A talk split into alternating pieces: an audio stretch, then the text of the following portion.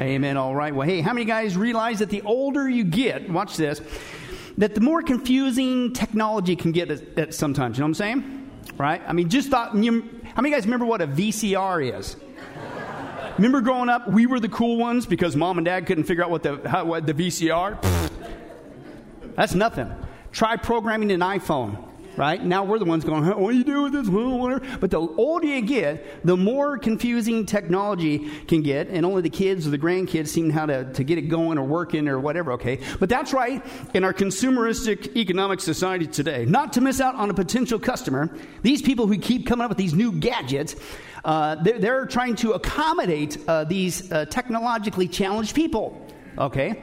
Uh, to meet their needs too. And uh, in fact, Amazon, you guys familiar with the Amazon Echo thing, whatever, Alexa, whatever? They've actually come out with a new one for the technologically challenged people. Watch this. Specifically to be used by the greatest generation. It's super loud and responds to any name even remotely close to Alexa, so they can find out the weather.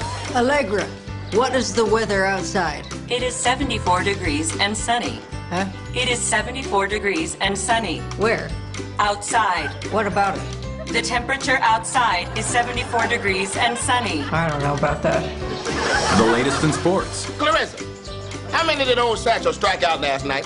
Satchel Paige died in 1982. How many he get? Satchel Paige is dead. He what now? Died. Who did? Satchel Paige. Oh. I don't know about that. Even local news and pop culture. Anita, what them boys up to across the street? They are just playing. They what now? They are just playing. You say they just playing now? Yes, they are just playing. I don't know about that. Pair it to smart devices like your thermostat. Alessandra, turn the heat up. The room is already 100 degrees. Are you trying to kill me, Alize? It also has a quick scan feature to help them find things. Emilia, where did I put the phone? The phone is in your right hand. And it has an uh huh feature for long rambling stories. So then I gave him $5, and he said I only gave him $1. Uh huh. I said, I know I gave you a 5 Uh huh. because I only had a 5 and a 1 on me. Uh huh. And this is the $1 right here. Uh huh. So, I mean, you tell me who's crazy.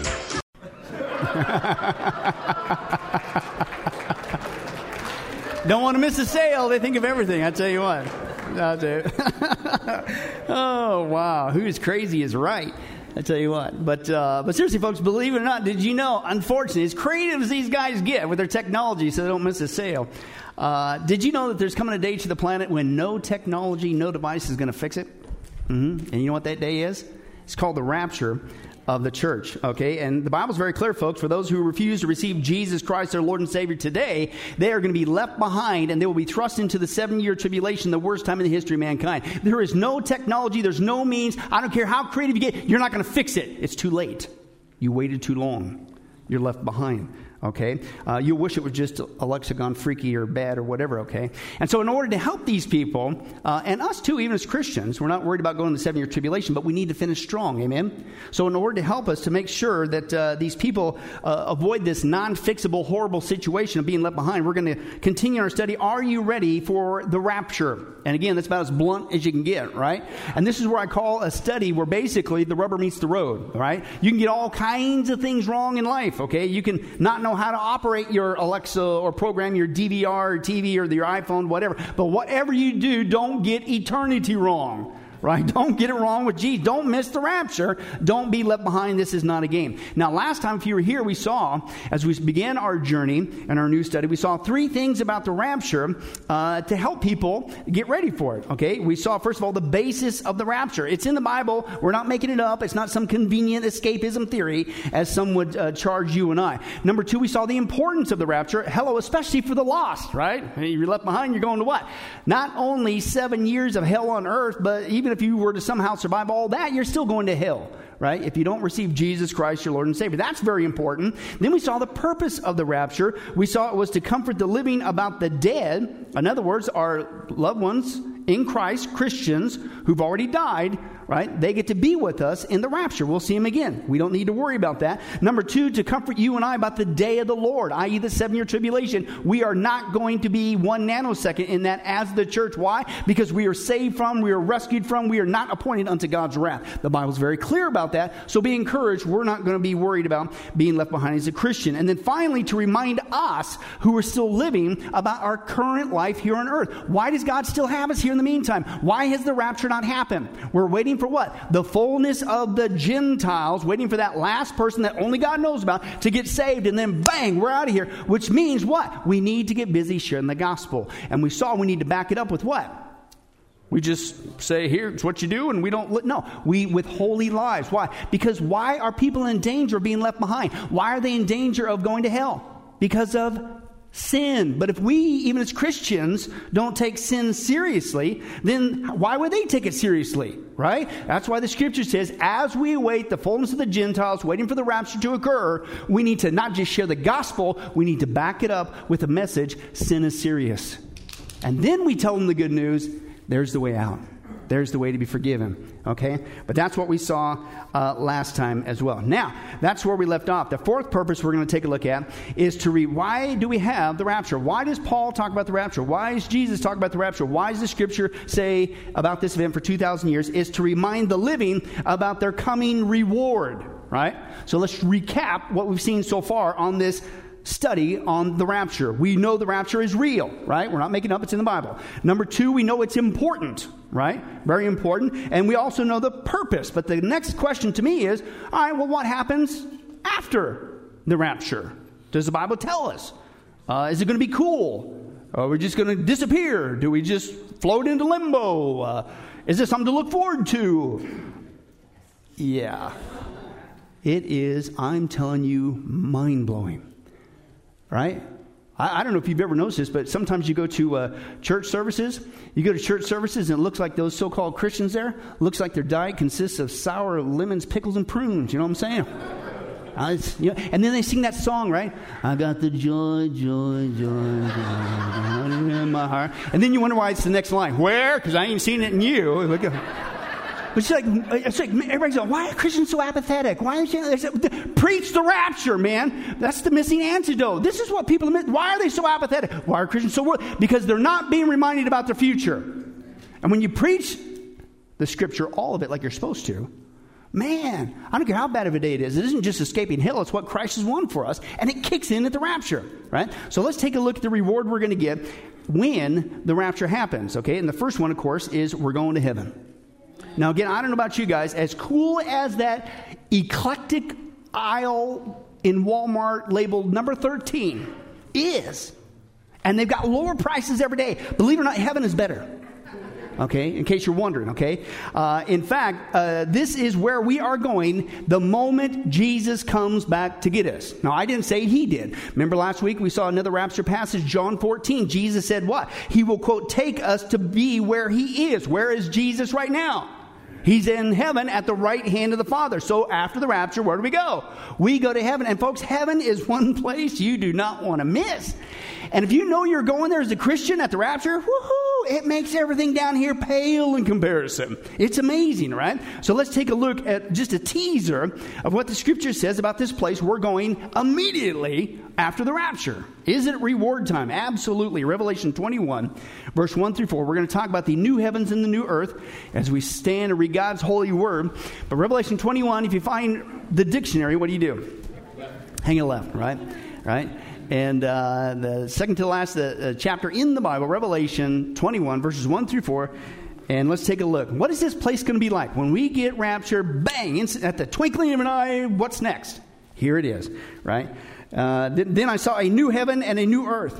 For the first heaven and the first earth had passed away, and there was no longer any sea. And I saw the holy city, the new Jerusalem, coming down out of heaven from God And, and what was it like? What's, what's heaven like? It's prepared as, listen, a bride beautifully dressed for her husband. And I heard a loud voice from the throne saying, Now the dwelling of God is with men, and he will live with them, and they will be his people, and God himself will be with them and be their God. Listen, he, God, will wipe every tear from their eyes. There will be no more death, or mourning, or crying, or pain. Why? Because the old order of things, i.e., this life, earth, right now, all the junk we experience, what? The old order of things is what? Passed away. It ain't coming back. You'll never experience it again. That's what happens, folks. That's what it's going to be like. You may be seated if you can. But the Bible's very clear, folks. This heavenly existence, that it says there right there, it isn't just that God prepared it for himself. What does he liken it unto? The first thing he says there, it's likened unto a bride's dress. Now, we all know, ladies, that when it was time for you to get married, you had to go out and get a dress, right? And so you were obviously, just like, nah, who cares, whatever. And what you did is you went and you just got some uh, sacks from Walmart, right? And you just stitched them together and just whipped up anything just to get the job done, right? Are you kidding me? How much cash did you spend on that baby? You took out a loan. You sold 14 cars to pay for that thing, right? And or you got a loan from your dad. Your dad's crying tears. You thought he was happy. No, he's crying because he's got to pay for that thing, right? And it's, it's all decked out. He's got these jewels. That's what heaven's like. Except God's making the dress. I mean, this is your first clue that this thing is over the top. When we go to heaven, it isn't just some place we go, it is absolutely amazing. This is our first reward after the rapture. And then add on more stuff that's going on there. He says that there's going to be a time, there's no more death. How many guys are glad that you're not going to die again, right? If you, um, we, but we skip that if we are part of the rapture. But no more of that baloney. No more death, no more mourning, no more crying, no more pain. In fact, the Bible, if you keep reading it, which I highly recommend, by the way, okay, you're going to see all kinds of cool. This is just one passage about what is heaven like. Okay? But you take a look at it. This place is going to blow us away. And again, this is our first reward. The nanosecond after the rapture, bang, we're in this place right? Here's what it says there it's the dwelling place of God, Psalm chapter 2. It's the dwelling place of angels, Matthew chapter 18. It's a heavenly country, not a messed up country like we got now. It's a heavenly country, Hebrews chapter 11. It's a holy place. There's no sin, man. This is going to be awesome. Isaiah 57, an eternal paradise. Uh, 1 Corinthians 12, the place where the streets are made of gold. Everybody's busting their back. Uh, they got reality shows. They're digging in the ground. Gold fever, gold this, gold this. Everybody's busting we get to walk on gold, man. That's how this place is decked out, not just a, a, bride's dress, but all that stuff that people are going nuts for is our pavement. Think of that, right? And it isn't just that, then the, the, the gates are made with pearls, the, the foundations are precious gems, right? All the jewelry and all that stuff, that's just the foundations for the building structure, right? It's amazing what God has created. It's a place of eternal rest. How many guys have ever actually had some rest one time, probably back in 1979? Remember that day? Wasn't it awesome? Well, guess what? Eternal rest. It doesn't stop once it starts, forever. And then it's not just rest, it's what? Eternal joy. Remember that day when you finally listened to Pastor Billy and you committed, I will never eat chicken again? And remember how you were filled with such joy? You just couldn't contain yourself. Listen, that could happen forever. Yeah, work with me, right? Eternal joy, right? It just doesn't ever stop. Revelation 7, a place without wickedness. All this baloney that we're dealing with now, it's gone. At the rapture, no more wickedness. All the stuff you just turn on the news, you want to see some wickedness, man. It's everywhere. Gone. It's a place without darkness. It's a place without sin. You won't sin. The people around you won't sin. It will never, it's perfect all the, oh, wow. After the rapture, a place without tears, Revelation 21. A place without mourning, Revelation 21. A place without pain. Now, some of you young whippersnappers ain't appreciating that right now. But you will if you live long enough, right? Without pain, right? It's a place without death, uh, a place with absolute purity. It's a place filled with the glory of God, Revelation 21. It's an everlasting place, Second Corinthians 5. You get there, you can't get kicked out. Amen. Right? It's, it's everlasting place, right? And again, that's just a little teaser of what this place at heaven is, is about. And again, it begins what? It's our first reward after the rapture, okay? But there's even more, okay? The Bible says that, listen, when we get raptured, we don't just get a new place to go to, we get new bodies. And as soon as that happens, you'll never, ever have to live like this couple ever again. Watch this. One day there was this 85 year old couple, right? They've been married for almost 60 years. But suddenly, they died in a car crash, right? And so they're Christians, so so you know uh, they go to heaven. But you know they, they, had been you know prior to that in good health for probably at least ten years, right? Uh, you know, due mainly to their interest in health, food, and exercise, and all that kind of stuff, right? So so they died, and they reached the pearly gates there, and, and of course Peter's always there, so he takes them to their mansion, and it's decked out with this beautiful kitchen and master bath suite and jacuzzi, and right. And so John, they're going, ooh, oh, whoa, and so the old guy he asks Peter, he says, well how much is all this going to cost? And Peter says, Well, it's heaven, it's, it's free. So next they go out to the back to survey the championship golf course that the home was backed up to, and they, they learn they're going to have golfing privileges every day of the week. Uh, uh, and, and, and each day of the week, the course changes to some uh, great golf course back on earth. And so the old man, he goes up to Peter and says, Well, uh, uh, how much are the green fees? And, and Peter says, uh, This is heaven, you play for free. Well, next they go out to the clubhouse and they see this lavish buffet there with all the cuisines around the whole world. It's laid out before them. The old man goes, uh, How much does it cost to eat? Peter's getting a little exasperated at this point. He says, uh, uh, Hello, don't you get it? This is heaven, it's free. And so the old man, one more time, he asks a little timidly, he says, Well, where's all the low fat tables and the low cholesterol tables and stuff? And Peter says, Hello, that's the best part, man. You can eat as much as you like, whatever you like. You never get fat and you never get sick. Hello, this is heaven. Well, at that, the old man, he goes nuts, man. He throws down his hat, he's stomping on it, he's shrieking wildly. And Peter and his wife are trying to calm him down, asking, him, What in the world's wrong? And, and the old man, he looks at his wife and he says, Man, this is all your fault. If it weren't for you stupid prunes and bran muffins, I could have been here 10 years ago.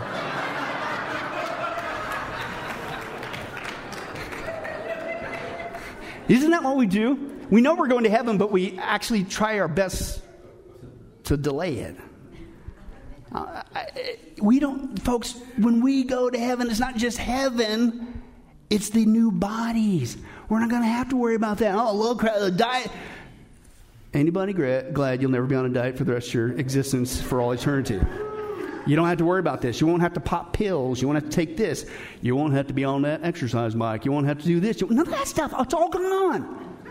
And, and we're just extrapolating what the scripture says, okay? And, and, and you think, oh, really? We really get these incredible. Yes, right? This is what the other rapture passage we saw last week was in 1 Corinthians, right? The great resurrection chapter dealing with the rapture. What happens when we get rapture, right? 1 Corinthians 15, 50 to 52. I declare to you, brothers, that flesh and blood cannot inherit the kingdom of God, nor does the imperishable uh, inherit the imperishable. Listen, I tell you a mystery, mysterion, the rapture. What happened? We will not all sleep, but we will all be what?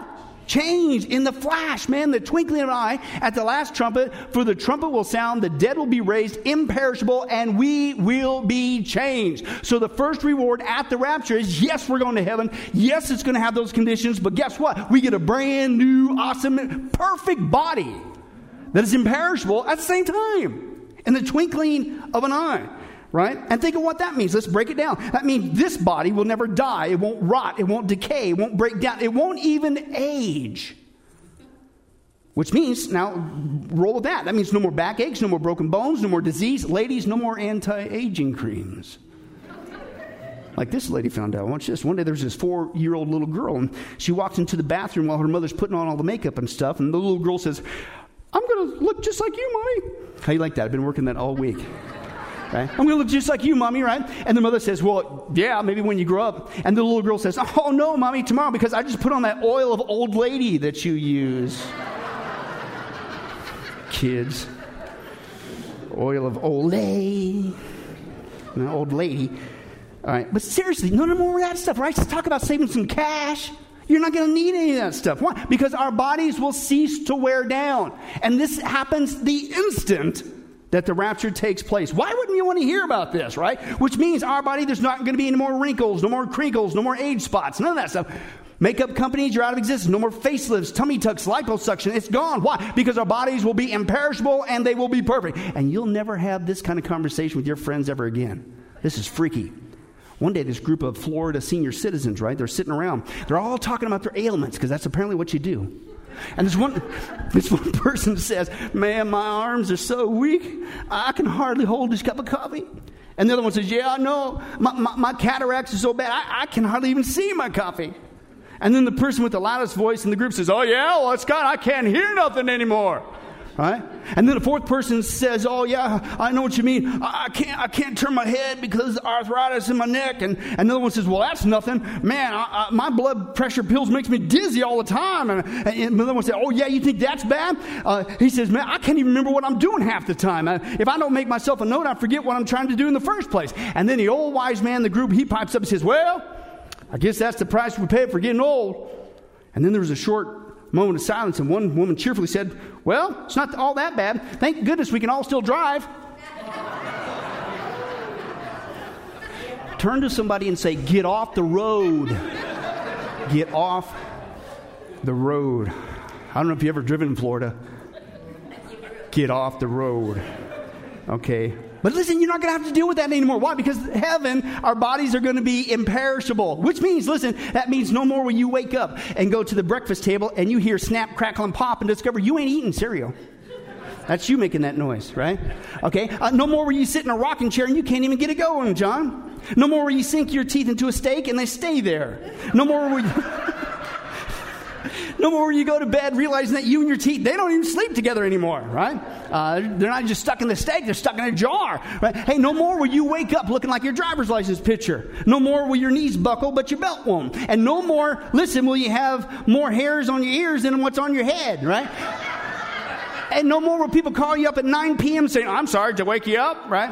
Uh, and, no more will you listen, look for your glasses for a half an hour before you realize what? They've been on your head the whole time. You're not going to need glasses. You're not going to have memory problems. Why? Because our bodies, at the instant of the rapture, we're not just going to heaven beyond our wildest dreams. It's perfect. It's imperishable. Everything's right the way it's supposed to be. But heaven is so cool, guys. I, I, I call this is like what I say. God, he's, he's just like the perfect gentleman, isn't he? Remember, we're the bride of Christ. And so he's got some surprises in store. The scriptures we saw tells us a lot about heaven, and it's way plenty for us to get excited about. Amen? And again, when does it happen? Bang! At the rapture. It's our first reward.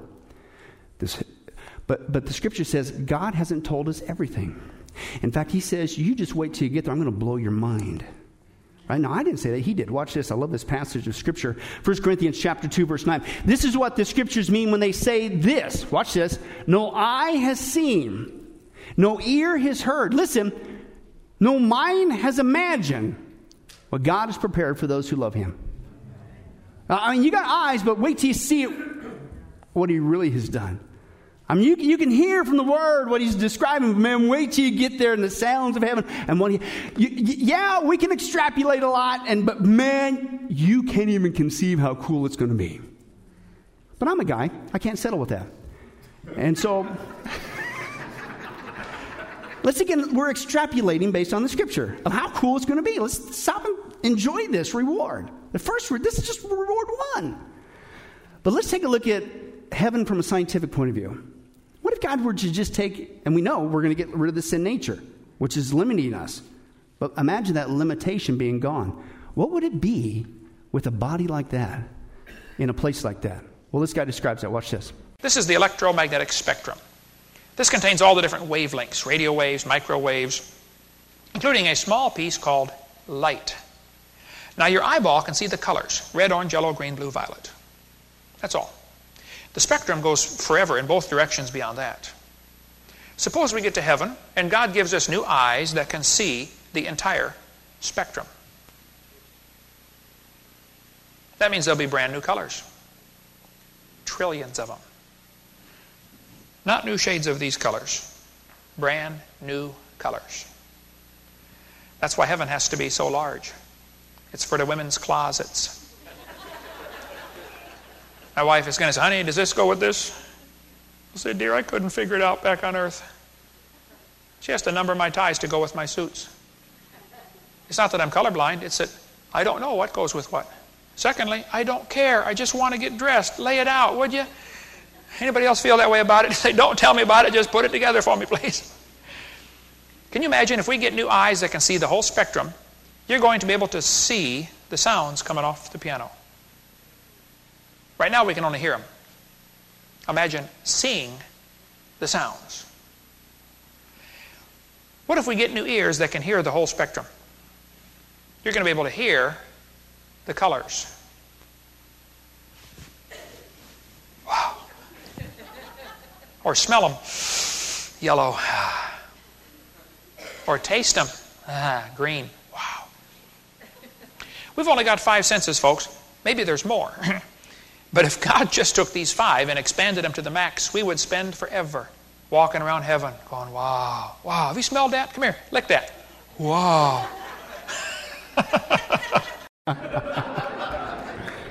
Isn't that wild? And what's the scripture say? I'm not making this up. No what? Eye has seen, no ear has heard. You can't even imagine what this what first reward is going to be like when I come back and get my bride. Why wouldn't people want to hear about this? And can I tell you something? Why, as you as a so-called shepherd, would you keep this from your congregation? No wonder people are down in the dumps and apathetic and depressed. Give me a break. You need to get back to teaching all the scripture, including the truth about the rapture and the reward that we're going to get. But that's just reward number one. The second one is we're going to the millennium. Right? How many guys are glad when you get to heaven you don't just float around in the cloud and with me and John and those harps? That's all you do. And it's just forever. That's, oh yeah. No, it's way better than that as we just saw. We described it. It's going to be way better than that. But listen, we often, Christians, we're not only ill equipped when it comes to heaven, unfortunately. It's crazy. Jesus didn't save us just from hell, He saved us for what we're talking about. It's what I call the inheritance, the fullness of salvation the Scripture talks about. But listen, we, we come back. You realize we come back to the planet. We're not going to be up there forever. We're, com- we're up in heaven during the seven year tribulation, but we're coming back with Jesus at Revelation 19. Why? To set up what's called the millennial kingdom. And one of the great reasons why it's such an awesome time, okay, is because the scripture is clear, is Satan is literally going to be bound during that whole time, the whole thousand years. Right? And this is what we see here in Revelation 21 through 4. And I saw an angel coming down out of heaven, having the key to the abyss, and holding in his hand a great chain. And he seized the dragon, that ancient serpent who is the devil or Satan, and bound him for how long? a thousand years. I'm going to kick it again every time I get to the scripture. How many angels did it take to bind Satan? Holy angels from God. One. Satan is powerful. You don't want to go out there and, and purposely mess with him, whatever. But guess what? He ain't as powerful as he pitches, is he? Didn't take a thousand angels to tackle him to the ground. One. Right? But then he says this, and he threw him into the abyss and locked him and sealed it over him to keep him from what? Deceiving the nations anymore until the thousand years were ended. So, this time on the earth that we're coming back with Jesus, Revelation 19, after we've been in heaven, doing all the fun stuff, right? Uh, we get what? One, think, let's start, let's start, let's break this down. What's it going to be like in the millennial kingdom? Well, right here it says, listen, that Satan is going to be bound, which means what? We are not going to have to mess with anymore our greatest arch enemy. That's it. He's bound the whole time. He can't incite evil, all the suffering, all the rottenness, all the wickedness like he does today. That's incredible. But that's the tip of the iceberg. That's just the beginning of the millennial kingdom. For some reason, we just don't understand what this time frame is going to be like. Okay, let's take a look at a couple more characteristics the Bible talks about that thousand year reign with Christ. The government, first of all, will be a theocracy, theos, God. God, Jesus Christ, will be ruling and reigning on the planet. Okay? The king in Jerusalem, literally king of the world. The 12 disciples, the Bible says, will rule over the 12 tribes of Israel. There's going to be other, listen, smaller subdivisions of authority awarded for faithfulness. That's you and I, right? living for Jesus, serving Him, right? We got the privilege to not just come back with Him, but to rule and reign with Him as the church. Judges will be raised up, the Bible says in the millennial kingdom, and demonstrate the theocratic power of Christ. Listen, to rule with inflexible righteousness and justice. We'll get to that in just a second. War will be a relic of the past. There will not be war on the planet during that time. Jerusalem, right now, known for bloodshed and international tensions, will become, listen, not just a city of peace, but the capital of the world.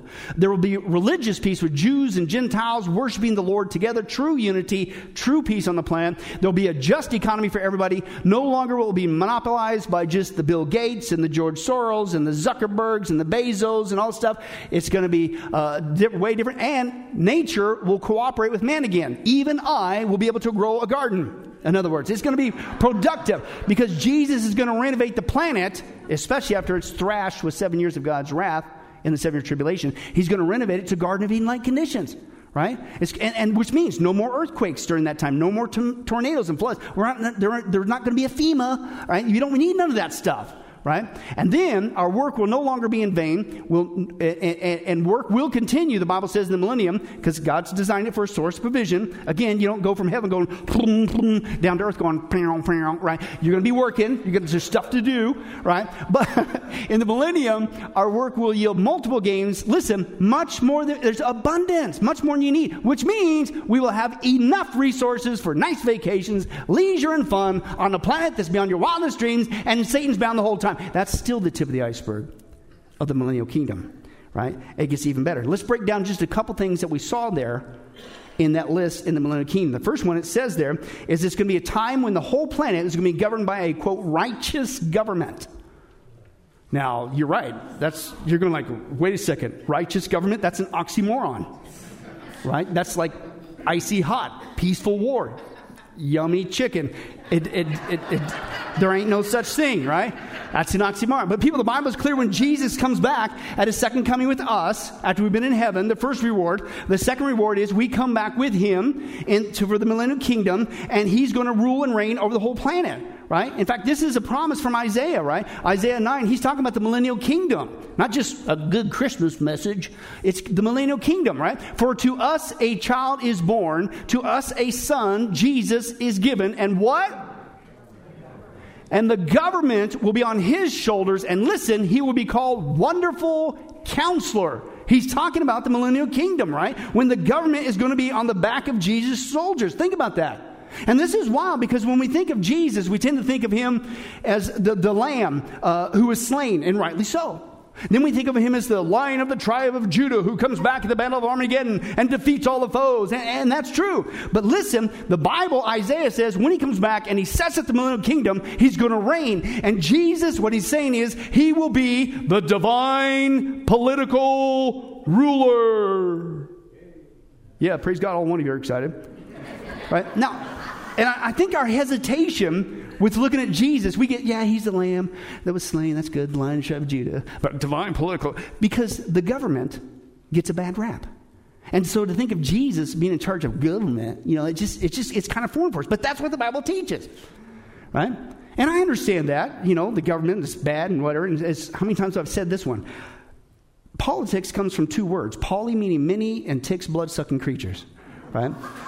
And so I, I, get it. Government's bad rap, you know. It's, you know, but seriously, it gets a bad rap because, frankly, it's messed up.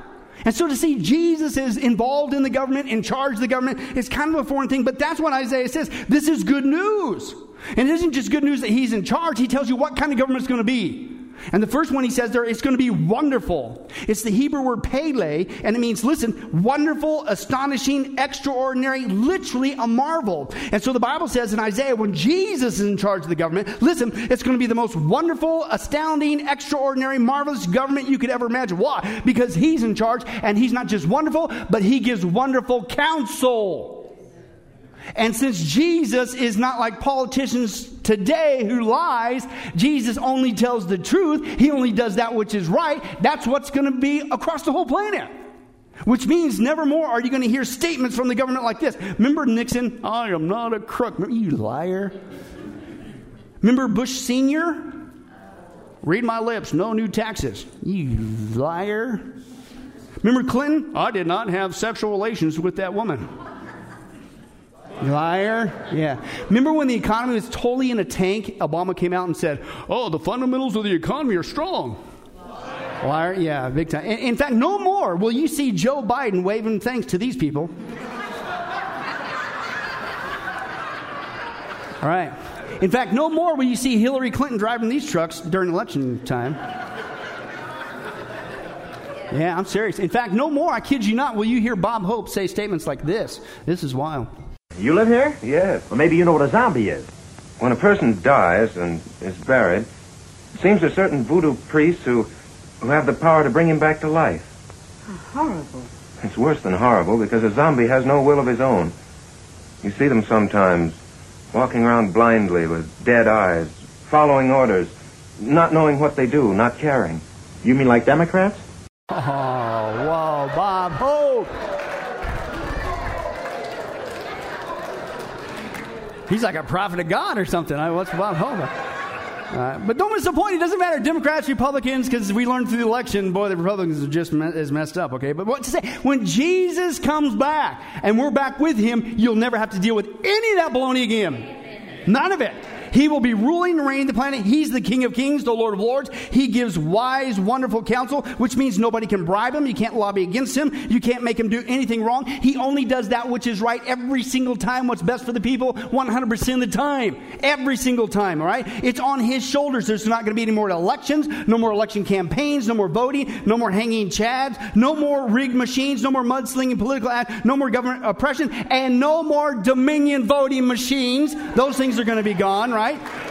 Nobody runs against Jesus. You can't run against him. There is no option. He's the only option. And all this New World Order baloney we're seeing unfold, he's going to wrap that baby up and he's going to throw it in the garbage can just like that. Why? Because the government will be on his shoulders. Folks, this is just our second reward. And it kicks in after the rapture. But let me give you one more aspect of the millennial kingdom. This one blows me away. I can't wait for this one. I mean, what we've seen so far is enough. Admit, Isaiah, he gives two more chapters later, right? We see Isaiah 9, government on Jesus' shoulders. The second one is we're going to have peace with nature. This is incredible, right? How many guys own wiener dogs?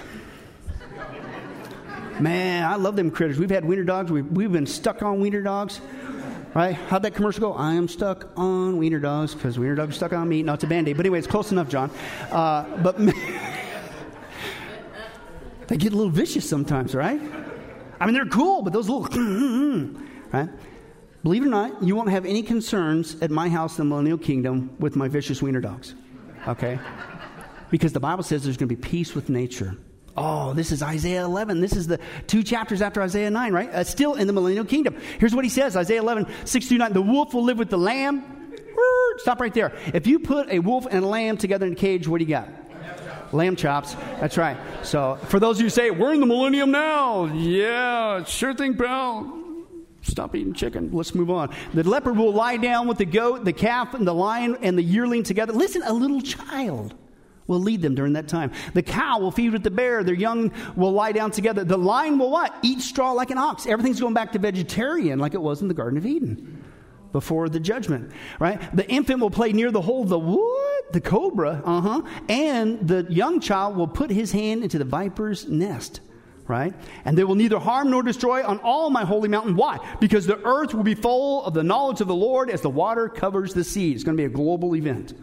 The Bible says the millennial kingdom, on top of all we've seen, is this going to be a place where, listen, all wild animals, not just my wiener dogs, all wild animals are going to be tame. One guy puts it this way he says, it's domesticated Africa. Domesticated Africa. Okay, even the leopard will be tamed like a goat. And we don't have to worry about them eating us because they're going back to being vegetarians, right? God certainly has the power for that. Now, for those of you, we've seen this before, but for those of you thinking, oh, come on, we're really going to be able to hobnob with lions and bears and snakes and kids are going to play with them, right? You know, I think God in His mercy, He not only tells us about this, where am I drawing this from? Right here. Can we trust all of it? Absolutely. So we know it's coming, whether you believe it or not. It's coming. It's going to be awesome.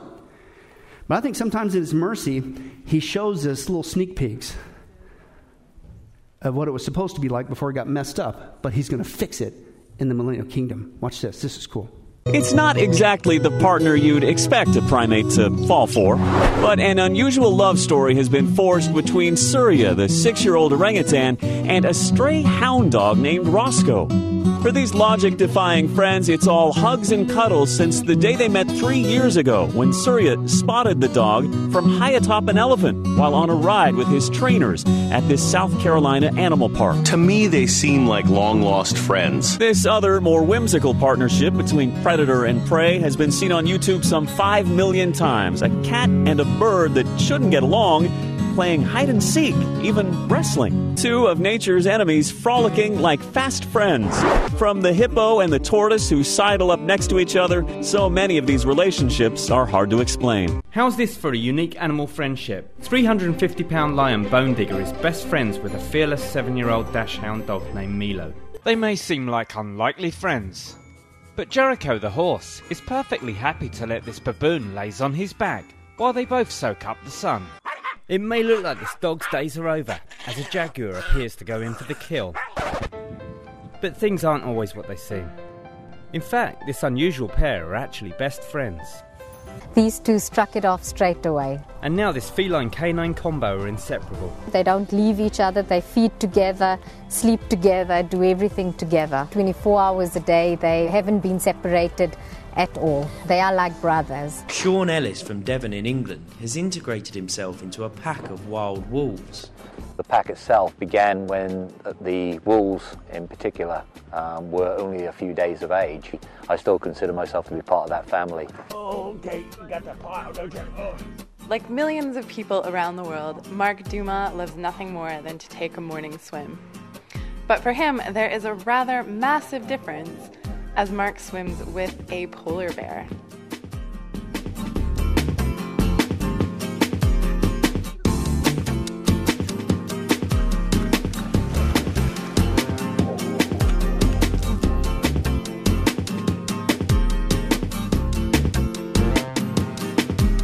Having pet cats may sound run of the mill, but Janice Haley has taken her love of felines to the extreme, keeping two huge tigers in her back garden.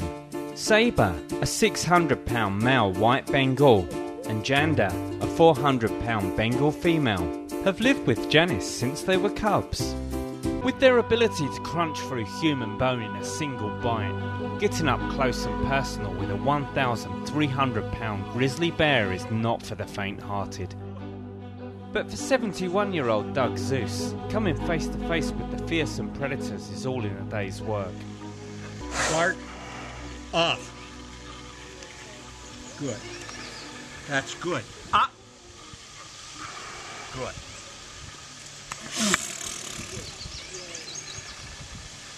Ah. Good. This pairing, researchers say, is one of the strangest animal bonds ever seen. A lioness who, instead of eating her dinner, adopts it. I think many people felt that this was, you know, had to be a message from God. Um, this was a miracle. This was, you know, the lion and the lamb laying down together. This is this is a true story. It's about a lion named Christian. Okay, there were two men who adopted the lion, Ace Bourke and John Rendall, and they bought the lion from Harrods department store. Who knows that they, you know, who thought Right. they sold cubs? And in 1969, and the little cub weighed uh, 35 pounds. A year later, the little cub had grown, and he weighed 185 pounds. Mhm. This is a love story, a true love story. Take a look. Man and beast.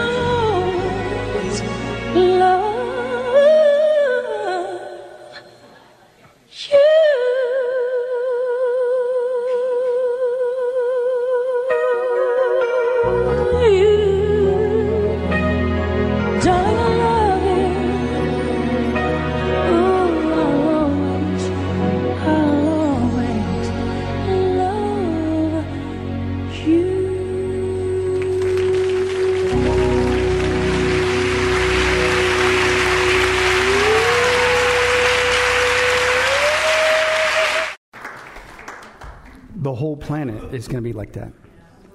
Not isolated incidents, the whole planet. Every animal you could possibly think of in existence today, you could have as a pet, a friend. What's the scripture say? I'm not making this up. In the millennial kingdom, the whole earth, the wolf, the lamb, the leopard, the goat, the calf, the lion, the cow, the bear, the cobra, all the nature will lie down together, and little kids will be hanging out with them, leading them around. Isn't that amazing? That's our second reward after the rapture. Why wouldn't you want to tell people this? Why would you deliberately come up with statements like this? That's a message of doom and gloom. Well, you won't hear that here. I'm sorry, based on what we just shared today, folks, is that doom and gloom? I'm sorry I just ruined your day. This is the most amazing, awesome future to look forward to. No wonder people are down in the dumps and distracted and worldly. Get back to teaching all the scripture including prophecy and, and the, the, great reward of the rapture. But one more to go and we'll close out. The third one, and I hope this is true for your heart, it sure is for mine, especially when you know what you've been saved from. The third thing, we get to see Jesus. Oh, heaven's cool, new bodies are cool, millennial kingdom's cool, peace with nature's cool. But man, I don't know about you, but I'm hoping to give him a hug. I hope you're excited about seeing Jesus. And what's the truth of the rapture? Are you longing for his appearing? Don't you want to see him after all he's done for us? And he's won all this for us?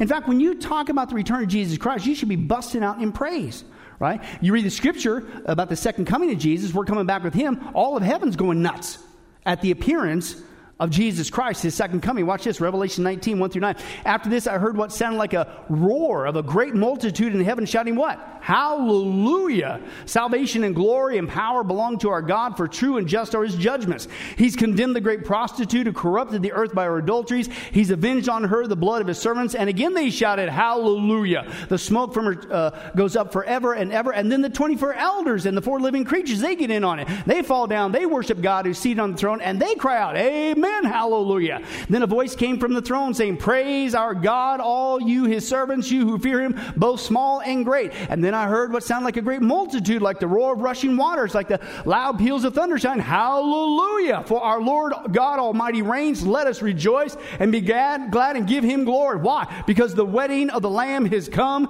and the bride has made herself ready. The angel said, Right blessed are those who are invited to the wedding supper of the Lamb. And he added, These are the true words of God. In other words, you can take to the bank. This is going to happen at the return of Jesus Christ at the second coming, right? The Bible says, I don't know about you, but when they start talking about the return of Jesus Christ, I'm kind of getting the impression they're kind of excited. All heaven's busting loose, right? It's a big old, it's the biggest praise service you ever saw in your life. Hallelujah, hallelujah, praise God, give him glory. Why? Because why are they excited? Jesus Christ is coming back and he's going to put an end to all the evils and the sin and the rottenness and Satan and the Antichrist and the false prophet and this new world order blowing. He's coming back and he's going to put it to stop. It's over. And then those who belong to him, we get to be a part of the greatest celebration of all time. It's called the marriage supper of the Lamb. And when God throws a party, I'm just going to quote scripture Luke 15 23. It's cow. That's right. Kill the fatted, not chicken people, calf. Mm, yeah. But he's coming back, he's going to throw a party.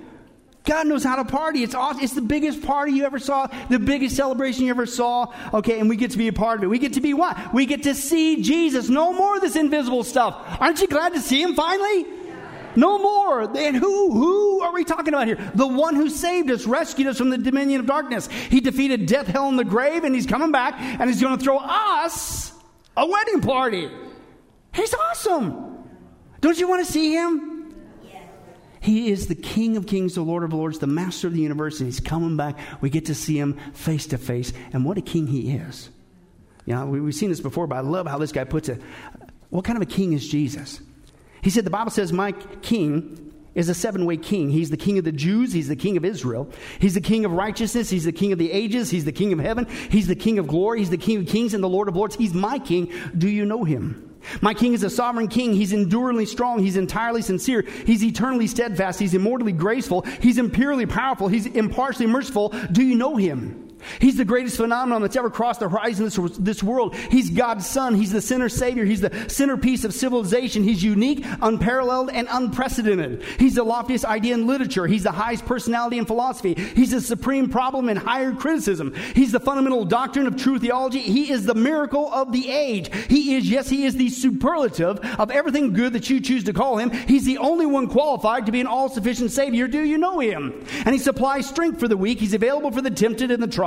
He sympathizes, he saves, he strengthens, he sustains, he guards, he guides, he heals the sick, he cleanses the lepers, he forgives sinners, he discharges debtors, he delivers the captives, he defends the feeble, he blesses the young, he serves the unfortunate, he regards the aged, he rewards the diligent, he beautifies the meek. Do you know him? My king is the key to knowledge. He's the wellspring of wisdom, the doorway of deliverance, the pathway of peace, the roadway to righteousness, the highway to holiness, and the gateway to glory. His office is manifold, his promise is sure, his light is matchless, his goodness is limitless, his mercy is everlasting, his reign is righteous, his yoke is easy, and his burden is light. I wish I could describe him to you, but he's indescribable. He's incomprehensible. He's invincible. He's irresistible. You can't get him out of your mind. You can't get him off your hands. You can't outlive him, and you can't live without him. Death couldn't handle him. The grave couldn't hold him. That's my king. That's my king. That's my king. He's got the kingdom and the power and the glory forever and ever. Amen. Hallelujah. Do you know him?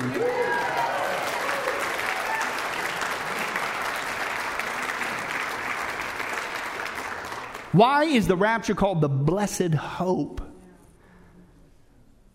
Because, man, to me, this is the antidote to those sour pickles, lemons, and prunes. Mm, joy, joy. Have you forgotten what Jesus has won for us? The reward? It isn't just saved from hell, that should be good enough. But it's all this on top and we get to see him face to face. It's reward time, not scary doom and gloom time. That's a life in the pit of hell. I get rewarded at the rapture with a new body. I'm going to a, a place beyond my wildest dreams where I might even be able to smell colors and lick them. I get rewarded with another reward on top of that. I get to go to this place called the Millennial Kingdom where I'll have awesome living surroundings, productivity. I get to serve with Jesus. He's ruling reign on the planet, a righteous government. No more Satan and wickedness and baloney, and, and I have peace with nature. One prophecy teacher said, I already picked my animals. I'm going to have lions. And he's already got names for them Leo and Cleo. And he's saying, I'll have them right there in the front porch. It's real, right?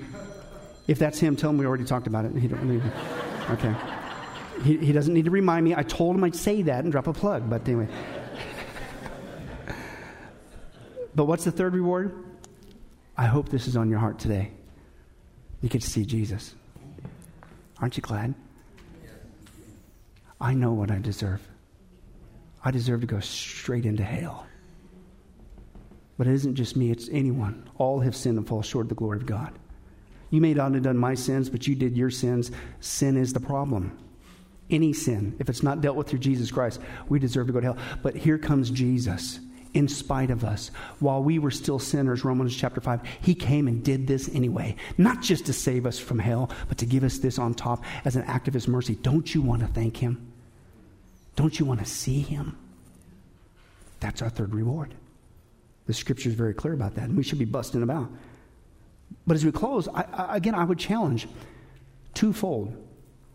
The so called shepherds, pastors, Sunday school teachers, I don't care who you are, but you claim to be a Christian, and you're supposed to be teaching the Word of God. Why are you skipping over one third of the Bible, which is what the prophecy makes up in the Scripture? Why have you not only skipped over it, but you, you've never even talked about the rapture? And then when you bring it up, and we saw this is fantastic news then you actually have the audacity to say, well, it'll bring division in the church. Do you feel divided right now? no. I don't want to talk about the return of Jesus Christ. That'll scare people. Is this scary? No. No, this is a message of doom and gloom. I'll just say. Satan came up with that lie. Because he knows during this time that we have a great blessed hope to look forward to and all these rewards. Of course, he would want people not to think about it, talk about it. But here's my point. If you refuse to teach all the Bible, as a shepherd, you're supposed to teach the whole counsel of God. And if you refuse to do it, then I challenge that church. You need to kick that man out, go tell him to get a different job, change tires, pick peaches, but you have no business teaching the Word of God. Number one. Number two, if you're a Christian, and if you're sitting in one of these churches and I hear testimonies about this, it seems like every single week. Well, man, Pastor Bill, that's great. We visited your church there, and you guys are awesome. You talk about prophecy because we teach all the Bible. That's why it's called Sunrise Bible Church. What a concept! But we, and they'll say stuff like this: "We'll never get that at our church." What? Let me use a modern terminology. Right now, we're all in a wigged out situation, and rightfully so, especially over the election cycle of censorship through the social media, Facebook, Twitter, right? Can't even share, and they, they don't just block you, they, they take your account away and all this stuff, which is a violation of the contract. We're all in uproar, rightly so, over censorship in the world. When you, can we just explain what's going on here? When you sit there in a church service, you are supporting people who refuse to teach on prophecy censoring the Bible. Why aren't you talking about that? That's even worse than the censorship with Twitter and Facebook and all those other people. This is the Word of God. And here's my point by your attendance there, giving your time, treasure, talents, and tongue, you're helping people to censor the Word of God. No wonder things are messed up. And I like what one guy said this. He says, Listen, if you're in one of those churches, your hand's in the cookie jar and you're going to stand accountable to God. And if you know that you're supporting something that's a part of the problem, not the solution, then you better run. And you better run for your life. Like this guy shares. Watch this. Listen to me like you've never listened to me ever in your life. We have got to lay our lives down for the purposes of God. This is not a Sunday school picnic, the Church of Jesus Christ. This is not an invitation to have continuous good times. This is a war for the souls of men. Come out from among them. Run for your life. Because this is about your life. It's not just about an opposing theology or a conflicting viewpoint on Jesus. This is about your life.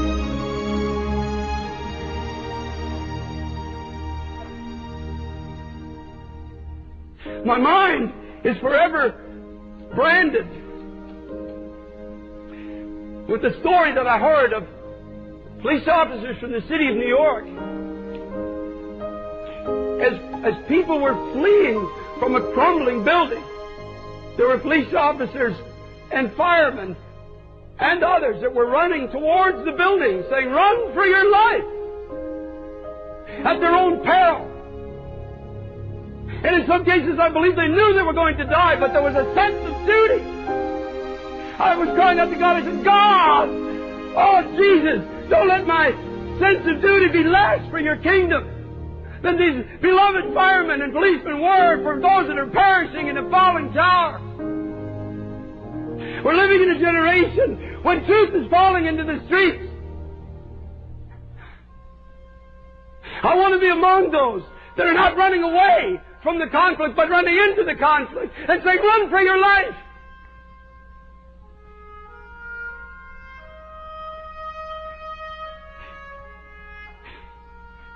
Run from gospels that focus only on success and prosperity. Run! Run from those who use the name of Christ only for personal gain. Run from those that are picking your pocket in the name of Jesus. Run! Run from gospels that only focus on self-improvement. Run!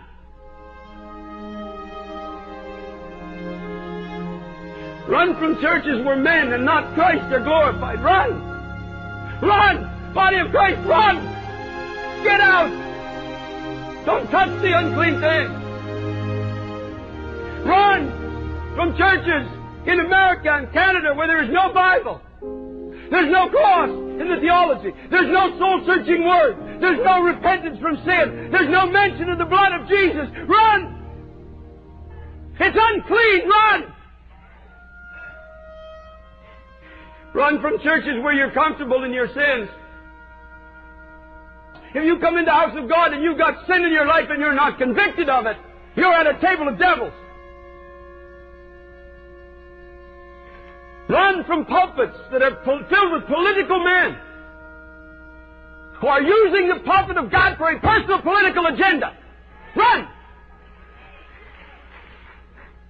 Run from those who preach division between races and cultures. Run! Run! Get out! Turn it off! Get away from it!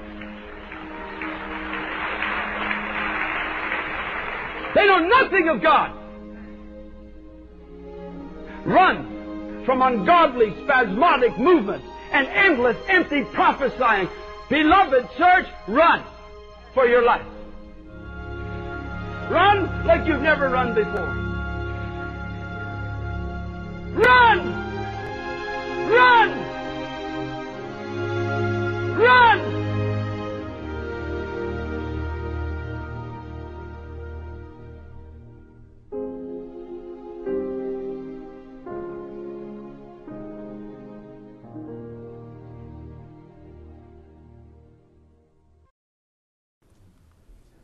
We're in crunch time.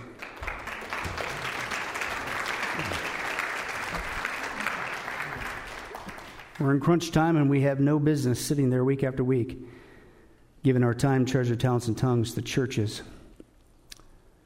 who refuse to teach all of God's Word. This is not a game. We need to stop the support of censoring the Word of God. And we need to start working together as the bride of Christ and start supporting the churches who teach the whole counsel of God so that people are ready. This is not a game. It's about your life. It's about their life. It's about the lost. And we're going to sit there and kick your feet back up on the edge of the chair and just listen to a PowerPoint thing about self and what?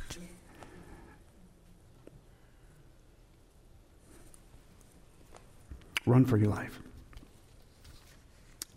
And if you are a part of a church that is faithful, you need to pray, get involved, get off the sidelines, and let's finish strong. Amen.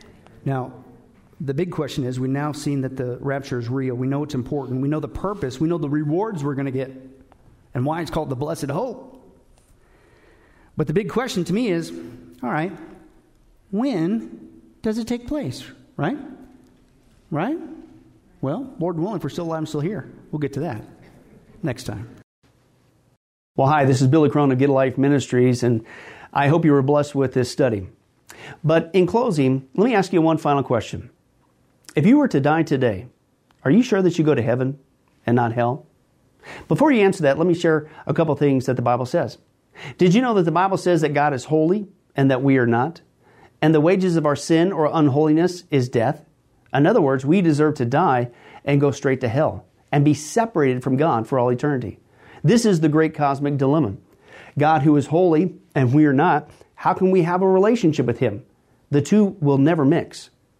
Now, to make matters worse, we don't even want to admit this, even though God already knows He's God. And so God, out of love, gave us something called the Ten Commandments. The Ten Commandments were not something to just memorize or stick on your wall to give the appearance of being a religious person. The Ten Commandments were God's divine x ray, if you will, into our heart and soul to reveal this truth that we need to admit. And that is this that God is holy and that we are not. We are disqualified for heaven. So let's take a look at that divine x ray that God's trying to get us to realize. Uh, the, the Ten Commandments, the, the ninth one says, You shall not bear false witness. That's lying. Okay? How many guys have ever told a lie? Raise your hand. Okay? Well, if you didn't raise your hand, you just did. You just told a lie because we've all done that. Well, that makes us a liar. The, another Ten Commandment says that you shall not steal. Don't ever take anything without permission. How many of you guys uh, have ever done that?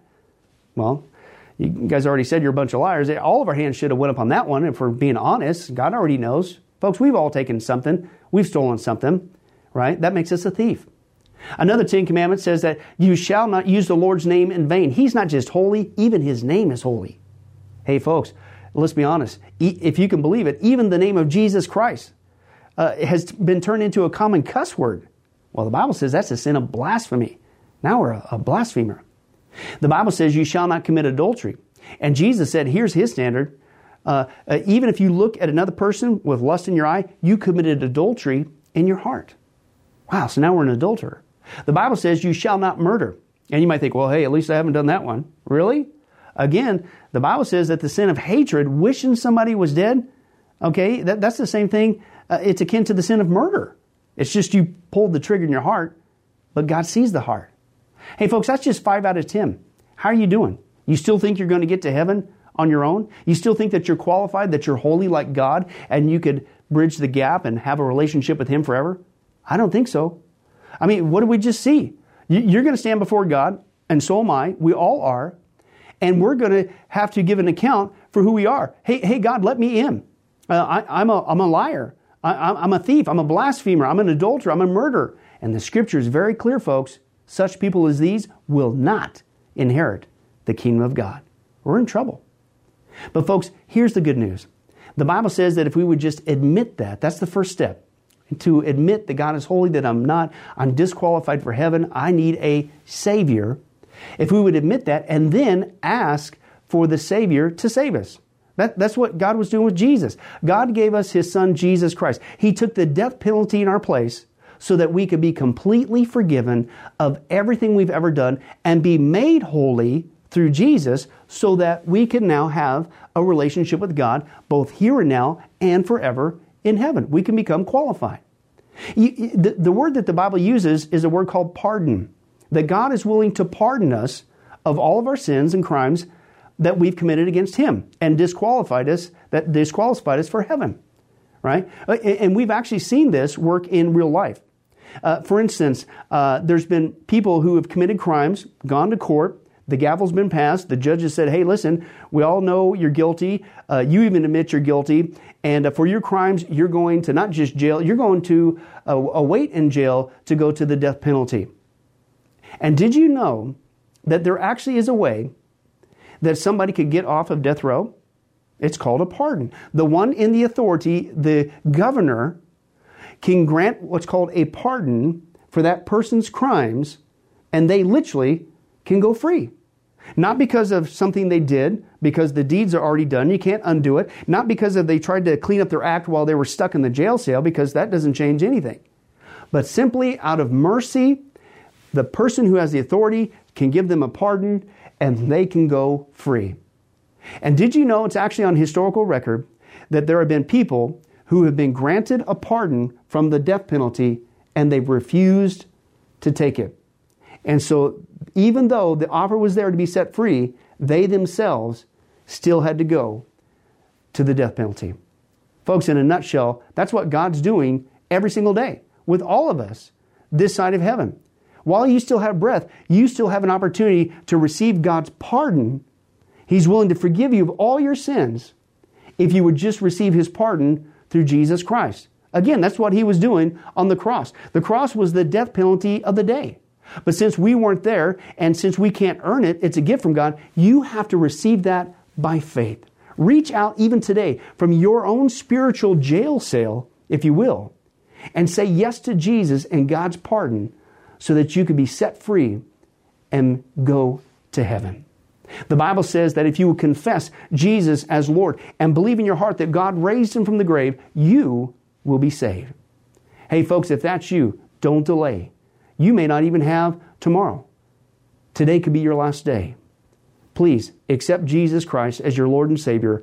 Confess with your mouth He is Lord. Believe in your heart that God has raised Him from the grave, and the Bible says you will be saved. Well, this has been Billy Crone of Get Life Ministries. If there's anything that we could do for you, our information and, and number will come up here shortly, and please don't hesitate to contact us. But remember, I hope to see you in heaven. God bless.